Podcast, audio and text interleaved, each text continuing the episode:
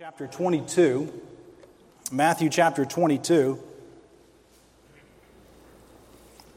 As you're turning, if you uh, are turning to Matthew 22, we'll flip back a couple of chapters and review a few things that went on before this. It's really important for us to understand context when we read the scripture. I'm guilty of this as much as the next, but I'm afraid it's kind of fallen out of fashion to read long sections of scripture, and we have a compartmentalized view of what the Word of God tells us sometimes. We don't understand it as well as we should without knowing the context.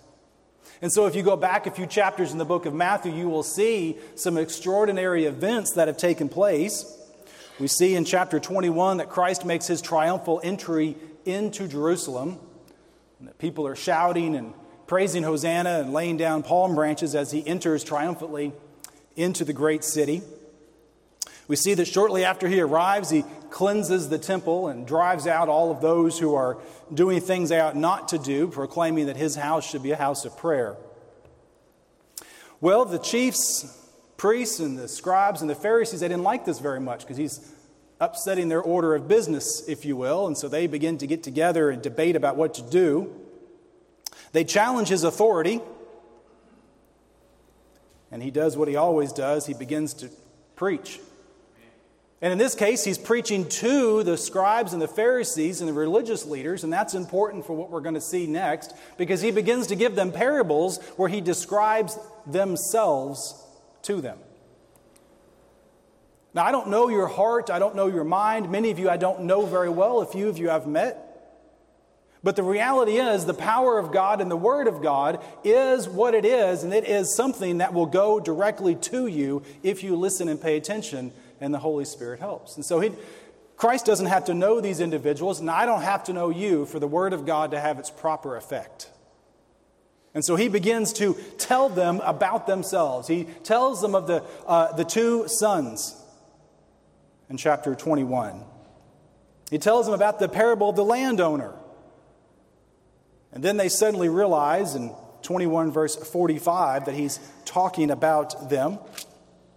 And they say, and, the Pharisees, and when the chief priests and the Pharisees heard these parables, they perceived that he spake of them. And so they got wise very quickly that he was talking about them. He gives them one more parable talking about the marriage feast, again, also talking about those who think they're ready but are not. Those who will be left behind without a faith in him. He is preaching to them. And then we see this transition where they get together. Now, the scribes and the Pharisees were kind of enemies, not really enemies, but they weren't exactly always getting along. And they decided to get together. Now they're really going to get Jesus because they don't like what it is that he's preaching, they don't like what it is that he is saying. And so we see in chapter 22, the Pharisees try to trick him the first time. They bring him a coin and say, Well, are we supposed to pay taxes or not? Oh, Was well, that a question we could ask today, isn't it? But he goes and he asks them, Are we supposed to pay taxes? And he does very well. And he says, Well, whose pictures on this coin? And they tell him Caesar. He says, Well, give it to Caesar. So then it came time for the Sadducees to try their best test. And that's where I want to look at today. And so that's important to understand who Christ is talking to and dealing with. So in Matthew chapter 22, beginning with verse 23, we'll read through verse 33. It says, And the same day came to him the Sadducees, which say that there is no resurrection, and asked him, saying, Master, Moses said, If a man die, having no children, his brother shall marry his wife, and raise up the seed unto his brother. Now there was with us seven brethren, and the first, when he had married a wife, deceased, and having no issue, left his wife unto his brother. Likewise the second also, and the third unto the seventh. And the last of all, the woman also died. Therefore, in the resurrection, whose wife shall be of the seven? For they all had her. And Jesus answered and said unto them, You do err, not knowing the Scriptures, nor the power of God. For in the resurrection they neither marry, nor are they given in marriage, but are the angels of God in heaven. But as touching the resurrection of the dead, have you not read that which is spoken unto you by God, saying, I am the God of Abraham, the God of Isaac, the God of Jacob? God is not the God of the dead, but of the living. And when the multitude heard this, they were astonished at his doctrine. So, that being the main text where I want to uh, take our lesson from today, and specifically, do you not err, not knowing the scriptures nor the power of God? So the Sadducees uh, came to him to try again and lay a trap for him to trick him. The Pharisees had tried, it didn't work, so it was the Sadducees' turn. So they step up to the plate and they pull something out that almost sounds unbelievable. And to understand this, you got to know a little bit about who they were. So the Sadducees were really the, the ruling elite, they were uh, uh, highly political. And their theology was more about politics than it really was about religion. Does that sound familiar today? We might see a lot of that in our country. We might see a lot of that within our own families who are nominally Christian, if you will, who identify as being related to the faith, but are more interested in politics and everything else going on than they are really in serving the Lord God. And it was no different then than it is today. And so they were this ruling elite. They had a majority, if you will, in the Sanhedrin. The, the chief priest that year, the one who was spiritually in charge, was also uh, a Sadducee. And there's a couple of things that you need to understand about them as well. They denied that God was involved in everyday life. God was something far away who had no involvement in the day to day living of people. They also denied that there was a resurrection or any life after death. They believed simply that when you died, it was over, it stopped. Again, does this not sound familiar to what we hear today? They didn't believe in or denied to some degree everything past the Pentateuch, the first five books of the Scripture. They also didn't believe in a spiritual realm, any angels or demons or anything of this nature. And so we have an understanding of who these people are. They're very wealthy, they're very powerful, they're very influential. They run everything in Jerusalem, and they have kind of gotten uh, friendly with the Romans, who are the occupiers, and they're wanting to not upset their power, you see. They have a good thing going. And so Christ is coming along and he's questioning this, and he's risking upsetting every bit of this. So they ask them their question and let me get back to this. It said, The same day the Sadducees, which say there is no resurrection, asked him about what happens when someone is resurrected. Now, this is about as foolish as someone who's an evolutionary biologist asking, were frogs you know, made on the fifth day or the sixth day? Because they're kind of in water, but they're kind of in land. And we step back and we say, This is a foolish question because you don't believe in evolution at all. You don't believe in creation at all. So why are you asking me what day such and such was created? These folks didn't believe in a resurrection. They didn't think that there was anything after life. You simply lived your life and you got whatever you could out of it and you, and you died. And so the very idea that they're asking this question so tell us what happens. Who is married to this uh, woman after these seven brothers had married her in succession, according to Mosaic law. None of them had children. And who is she married to when they're resurrected? The idea of asking this question is foolishness on its face. And Christ knows this, but he doesn't call them out saying, You're being hypocritical. He doesn't call them out and saying, You're being contradictory. No, he calls them out on two very important fundamental truths that are as true today as they were then. You err not knowing the scripture and not knowing the power of God. And so the question I have for us today is do we know the scripture and the power of God? Or are we like the Pharisees or the Sadducees who don't really understand what's going on? And I firmly believe that you must have confidence in both those things. You must know both of them to be a fully functioning, mature child of God. You must know the scriptures and you must understand and know the power of God. So let's talk about scripture for just a minute. I, as I hope you, believe that Scripture is complete. It is authoritative, it is inspired, and it is holy. God has given us the Scripture, carried along by the Spirit, as the Scripture tells us, that inspired men wrote the Scripture down for us, and it is here for us to live by. We must believe the whole Scripture and what is in it. All Scripture is breathed out by God, is profitable for teaching, for reproof, for correction and training in righteousness. And in Hebrews tells us, For the word of God is living and active, sharper than any two edged sword. It pierces even to the dividing of the soul and the spirits, the joints and the marrow. It judges the thoughts and intentions of the heart. You see, the Word of God is living and is powerful and is able to tell the difference between the soul and the spirit. I can't even define the difference between the soul and the spirit. I've tried. It's hard. It's a challenge to understand where that ends and where it starts. And the Spirit of God is uh, living in the Scripture, and the Scripture allows us to do that. It will tell us when we're wrong if we listen to it. It will encourage us when we're right if we will listen to it. It is the Scripture that we stand on. And without the Scripture, there is nothing else to stand on that God has given us. We must preach and teach the full gospel of Christ. It has become incredibly fashionable today, just as it was back then, to take only part of the scripture. See, the Sadducees did that too. They said, no, no, just the first five books count. And the rest of it, well, we're not so sure about that. And if you think through this, you've probably heard similar things today, have you not? Well, I only read the New Testament. Well, that's all you have. That's terrific. But the Old Testament is unbelievably vital and important to understand. It is guiding us to what is revealed in the New Testament, and we must thoroughly understand it. We must study it. We must show ourselves approved of the Old and the New Testament. Perhaps you have heard someone say, Well, I just read the red words, you know, the things that Jesus spoke. The rest of it's just kind of, you know, whatever, fill in stuff.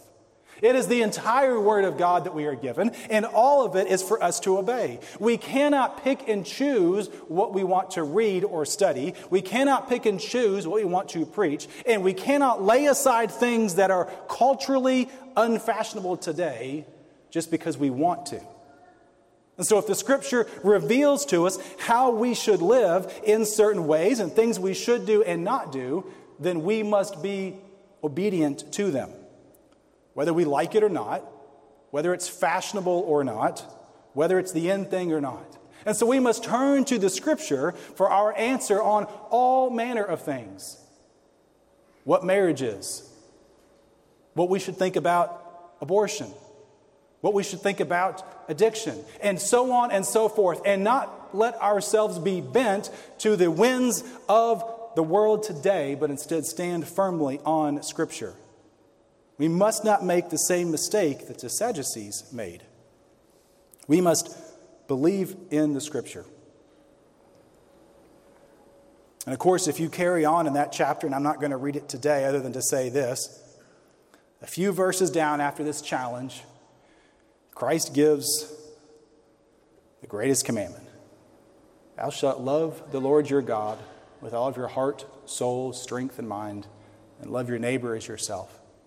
The world will tell you today that we are a religion of no's or don'ts. Don't do this, no to this, no to this. But we also, although we don't think about it very often, are religions of we should do X and we should do Y. And what we should do is we should love God with all of our heart, soul, strength, and mind. And to fail to do that is a sin. And it's those very words spoken by Jesus himself just moments seemingly after this, even though I'd heard them many times throughout my life, is what brought me to my knees as an 18 year old and was the reason I was saved because I realized I'd never actually loved God. And to not love God is to actively sin against Him. I'd been a good boy. I hadn't done this and I hadn't done that. I'd followed a lot of those rules really well, but the one thing I hadn't done was love Him like I should. And the reality is that's just as much of a sin as doing the other things. And so we have the full scripture here that we must be obedient to. We must not err not knowing the scriptures. If you have not devoted a portion of your life to knowing these scriptures, you need to. You need to, you need to, you need to. It's fundamentally important to everything that you are. But the other part of this that I think is also missed is this discussion of not knowing the power of God. This is where I want to spend just a few extra minutes talking about this because it's so vitally important that we as believers understand this, that we know and understand exactly what the power of God is. Because if I was to walk into many churches across our country today, while they may stand here and preach the Word of God to you, there is no power within that Word because, well, they're failing to know the power. So, what are we talking about? What is it that God is talking about? It says, You err not knowing the Scriptures, and secondly, not knowing the power of God. Well, we can take this very literal and look at exactly what he's talking about. They are discussing the resurrection of the dead which is impossible. It is absolutely, fundamentally impossible, except for the power of God. The power of God is what raises people back to life. It's what raised Christ back to life. And in the power of God is what will raise you and me, if we know the power of God, back to an ever living life. Because God is not a God of the dead, as the scripture says, as he quotes here himself. God is a God of the living. And this means that everyone who has been saved through the sacrifice of Jesus Christ is alive in heaven, living with God by his power. And to deny the scriptures or to deny the power within the scriptures of God to raise the dead is to deny the very nature of who and what God is, because he is all power. He is the source of everything living. He is the source of all things as the creator. There is nothing new other than what we remake with the abilities that God has given us. He is the first thing, He is the creator. And as such, all power is seated within Him. And when you deny God, you deny the power that God has within Him. Now, we can have this power in a way. I'm going to be flipping through some different scriptures here. If you'd like to follow along, I'll be fairly quick though. Romans 1:16 says, For I am not ashamed of the gospel of Christ, for it is the power of God unto salvation, everyone that believeth, to the Jew first and also to the Greek. So, what this scripture says is that we receive the power of God when we are saved. Why? Because we are dead in our sins and our trespasses, and when we are saved, we are brought to life. It's the same concept as if we were physically dead and brought back to life. And the only one who has the power to bring me spiritually from the dead to the living is God. It is the power that He has because He is all power and does and controls all things. And so we can receive part of this power at the point of salvation because He saves us, because we are a new creature, because we are reborn, because we finally become alive having been dead in our sins. This power is given from on high to us for our salvation. It's important that we understand that. But we also have to remember that just because we have been saved and received this saving power, it doesn't mean that I possess this power. There's many a men who've stood behind a pulpit who've gotten this completely wrong, somehow thinking that they have the power to do something. It is God alone in the Spirit of God working in us and in this world that has the power. I have nothing. Brother Neil has nothing. We are nothing compared to God's power. And any influence that we might have is only for the sake of Jesus Christ and His Spirit. Acts 3 verse 1 through 12.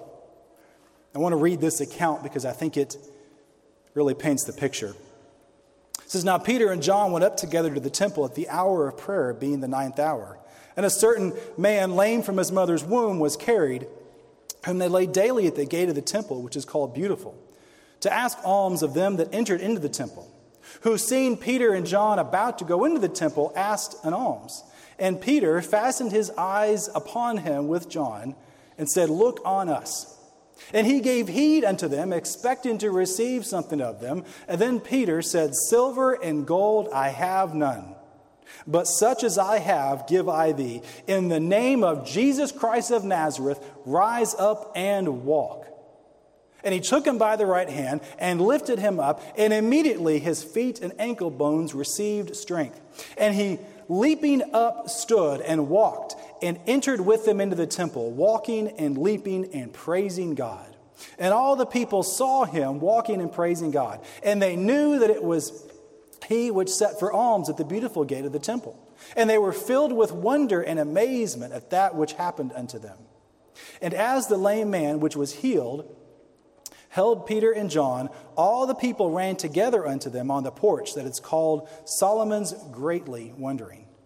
And Peter saw it, and he answered unto the people, You men of Israel, why marvel ye at this? Or why look so earnestly upon us, as though by our own power or holiness we had made this man walk?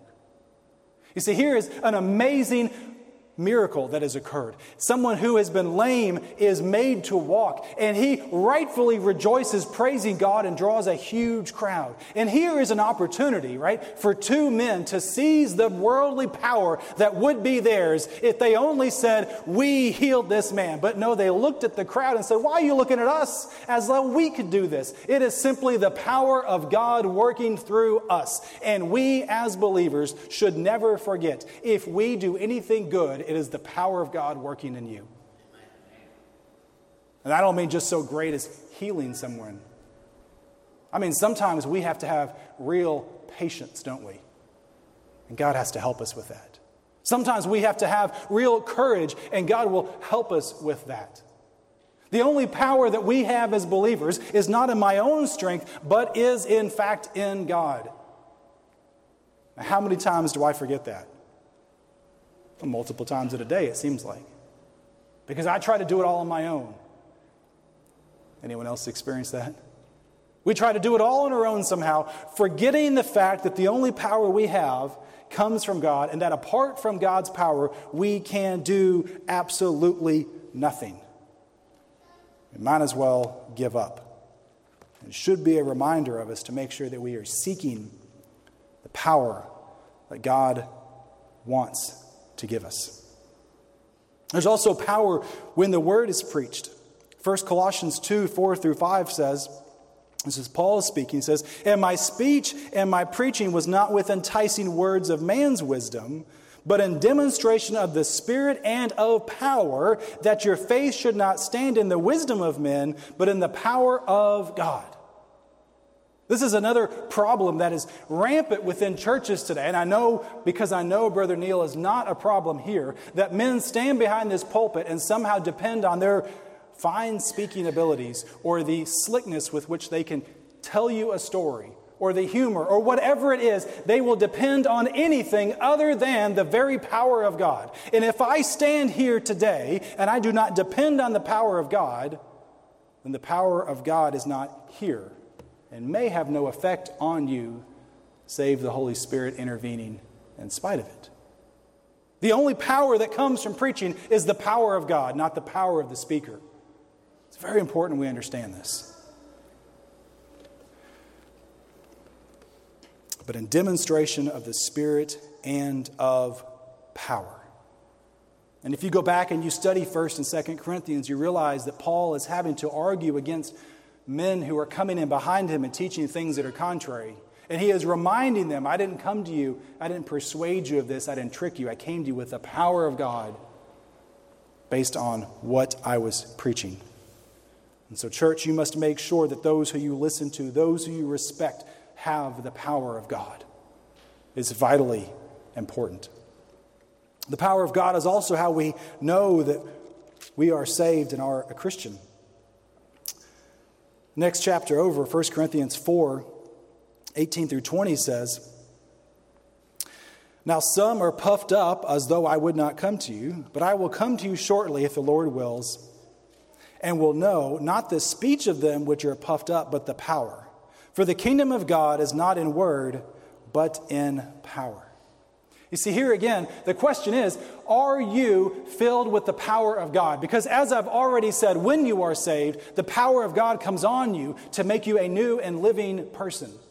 And many times when you meet another child of God, you know that there's something different about that person. Well, what is that? Well, it's the power of God, it's the Holy Spirit resting upon them. We must make sure that we have the power of God in our lives. We must be on the lookout for others who have the power of God living in theirs.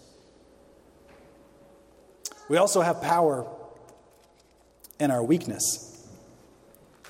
Now, this might seem incredibly contrary to everything that I've just said, but it really isn't. 2 Corinthians 12 and 9. Paul is giving his testimony about his weakness.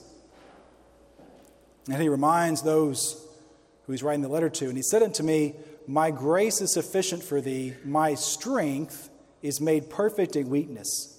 Most gladly, therefore, I would rather glory in my affirmities than the power of Christ may rest upon me.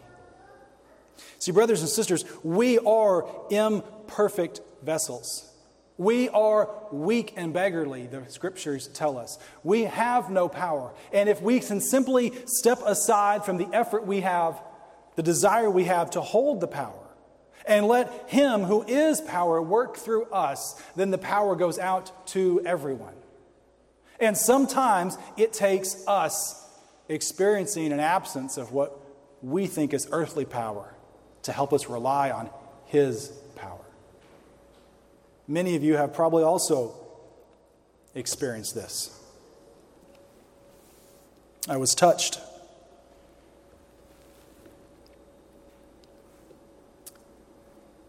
Sister Judy, as always, by your testimony.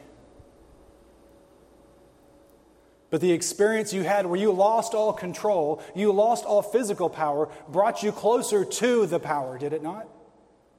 And I can say this has happened in my life, has happened in many people's lives, that when you finally realize you're not really in control, and guess what? We're not in control we can lean into the power of God. And that is the moment when we're most powerful. That is the moment when we can share our testimony. That is the moment in our weakness that His power and strength comes through us, not in my own power. I'll just read a few more. I don't want to try your patience too much. In 2 Timothy, we are reminded again, chapter 1 7 and 8 says, For God has not given us a spirit of fear, but of power and love and a sound mind. Be not therefore ashamed of the testimony of our Lord, nor of me his prisoner, but be thou partakers of the affliction of the gospel, according, here it is again, to the power of God. We have nothing to be afraid of when we share a testimony. We have nothing to be afraid of when we live a life that is glory and honor to Him. But how many times, how many times are we worried about, well, what will someone think if I say this? What will someone think if they know I'm one of those Bible thumpers? What will someone think if I really tell them about my testimony of when I was saved? Because some of us, it's an interesting experience. Do we hold back the power of God that works inside of us, among others? Or do we let the power of God go? Are we in a spirit of fear or in power with love and of a sound mind? It's not power as in I'm extra loud. It's not power as in I'm overly boisterous. It's power of God and it's love and it's a sound mind. Can you tell someone about your Lord and Savior? Do you tell someone about your Lord and Savior? Do you know the power of God? Do you share the power of God? Sometimes I think it's because we're afraid. Other times, it's because of 2 Timothy, I believe it's 3 and 5. It says, having a form of godliness, but denying the power thereof, from such turn away. You see, in this scripture, if you go back and read the first part of chapter 3, he's telling us, well, let me just read it. Uh, uh, verse 2 For men shall be lovers of their own selves, covetous, boasters, proud, blasphemous, disobedient to parents, unthankful, unholy, without natural affection, truce breakers, false accusers, fierce, despisers of those that are good, traitors, um, high minded, lovers of pleasure more than lovers of God, having a form of godliness, but denying the power of. You see, we have a serious problem in this world as long as we live, and it's a challenge that none of us ever overcome. The challenge is this we can have the power of God living in our lives because we are saved. We can know the power of God because we know the scripture. We can uh, try to set ourselves aside and let the power of God work in us. But if we allow sin into our lives, and I just read enough of them there that everyone can identify with one of those, if we allow the uh, power of God to be influenced by the sin nature, we begin to lose the power. And so we must overcome the sin that is in our lives. How do we overcome that? With God's help.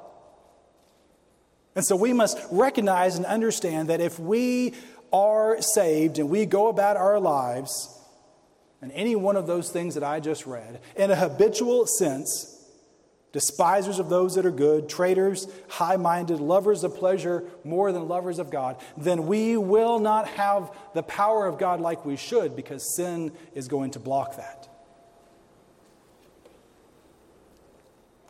And ultimately, I guess here's my question for us Do you err not knowing the scriptures or the power of God?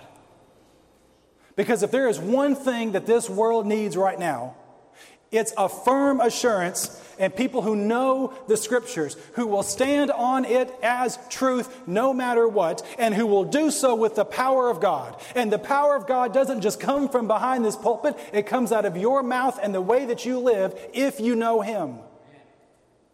And my challenge to you today is do you know the power of God? Do you know the scriptures as you ought to? The reality is very simple. Those who've never been saved, those who do not know the free pardon of sin, you do not know the power of God, and you do not know the Scripture. You do not believe it. You have not believed unto salvation, and there is no time to waste. We do not know when the end comes.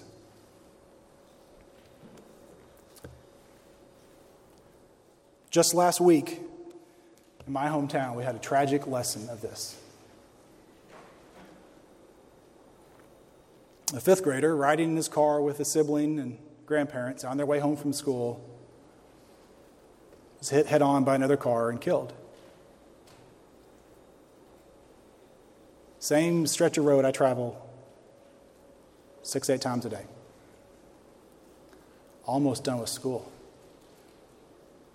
And we wonder at this. But we also forget that we have no guarantee of tomorrow. Whether you're young or whether you're old, whether you're healthy or whether you're not, whether you're a good person, quote unquote, or whether you are an evil person, it doesn't matter. God will come and we will be gone in the blink of an eye and it will be too late.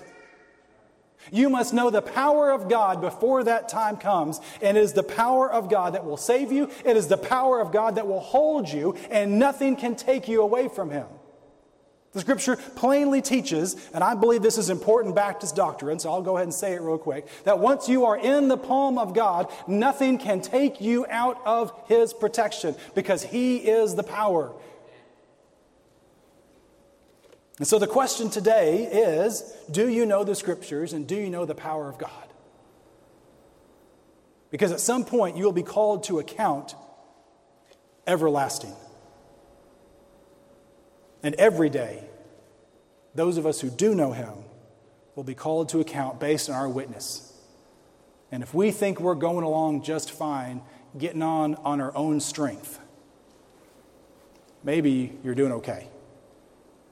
Imagine what it would be like if you relied on His power. Imagine what God would have you do in His power. Those apostles didn't heal a lame man. The power of God healed a lame man. If you want the power of God to work in your life, if you want all power that God has to work through you, then you must love Him with all of your heart, your soul, your strength, and your mind. You must remove the sin from your life. You must study the scriptures and you must do His will. And until you've done that, you have no power and you've done absolutely nothing. And so the challenge I leave with us today is just the reminder Do you know the scriptures? Do you know the power of God? Because whenever my life is over, none of the rest of this matters. Doesn't matter where I came from. Doesn't matter who my family is. Doesn't matter what job I have. The only thing that will have mattered was did I meet the power of God and did I submit to it? And did I receive his power and try with everything that I can to walk in a manner worthy of his calling?